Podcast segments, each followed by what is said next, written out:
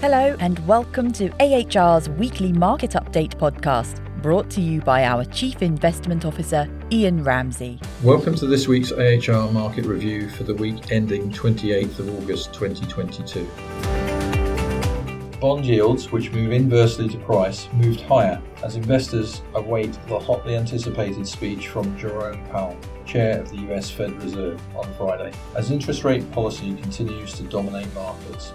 Expectations are high that, without giving away any details on further rate rises, the Fed chair will be keen to burnish his credentials as being tough on inflation. With economic data beginning to point towards a slowdown, investors are looking for any sign of a pivot away from the current trajectory of rate increases, which has been running at an increase of 0.75% for the last two rate setting meetings. Currently, markets are pricing in a peak US rate of around 3.8% in March 2023, with peak rate expectations gradually increasing in recent weeks, with the peak priced in as low as 3.2% at the end of July. As of midday Friday, London time, US equities are down 0.7% over the week, whilst the US tech sector has fallen 0.5%. European stocks have lost 1.3%, and the UK market is down by a similar amount, having dropped 1.2%, not helped by the continued escalation in natural gas prices. The Japanese market is down 0.75%, whilst Australian equities fell 0.2%. Emerging markets bucked the trend, rising 0.2%, with Latin American stocks increasing by 3.1%, helped by the recovery in commodity prices in recent weeks. Government bond yields rose, with shorter dated bonds rising the most.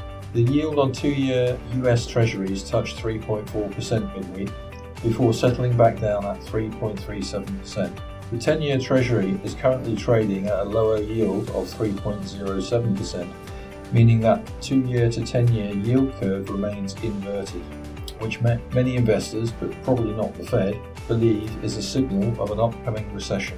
The UK yield curve is also inverted, with two year gilts trading at a yield of 2.8% versus 2.61% for 10 year gilts. Whilst perhaps counterintuitively, the German Bund yield has yet to invert, with 10 year Bunds trading at a yield of 1.35%. Futures markets are currently pricing UK rates rising to 2.8% by the November meeting versus 1.75%, with rates rising to 4% by March.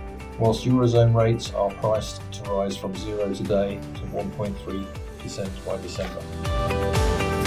Gold fell 0.3% over the week, now priced at 1,758 an ounce, whilst industrial commodities continued their recent renaissance. Brent crude rose 4.4%, trading at $101 a barrel.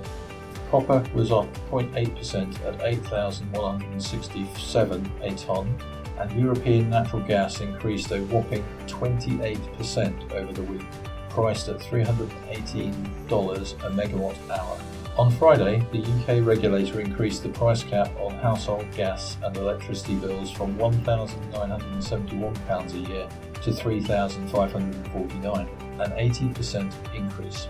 However, this is due to be reviewed again in January, with the latest industry forecast suggesting the cap could rise to over £6,600 a year by the spring. If this comes to pass, this would be more than a five-fold increase on the price cap set in October 2021. US home sales data softened further this week as the annualized figure for July of newly built homes fell by 12.6% versus forecasts of a 2.5% fall. Meanwhile, the latest Service Sector Purchasing Managers Index, which measures the business conditions service sector companies find themselves in, came in at a 27 month low of 44.1, with any reading below 50 representing contraction. Also worse than forecasted, with a focus on interest rates, bad news is good news, as this drip drip drip of softening economic data may help the Fed to pivot on its rate hiking path. However, Neel Kashkari, president of the Minneapolis Fed, who has previously been perceived as more dovish on UK central bank policy, less inclined to raise rates, was quoted this week as saying that a combination of maximum employment and a very high inflation makes the Fed's approach very clear. we need to tighten monetary policy to bring things into balance. That's all for this week's AHR Weekly Podcast. Thank you for listening, and further investment insights, head over to ahrprivatewealth.com.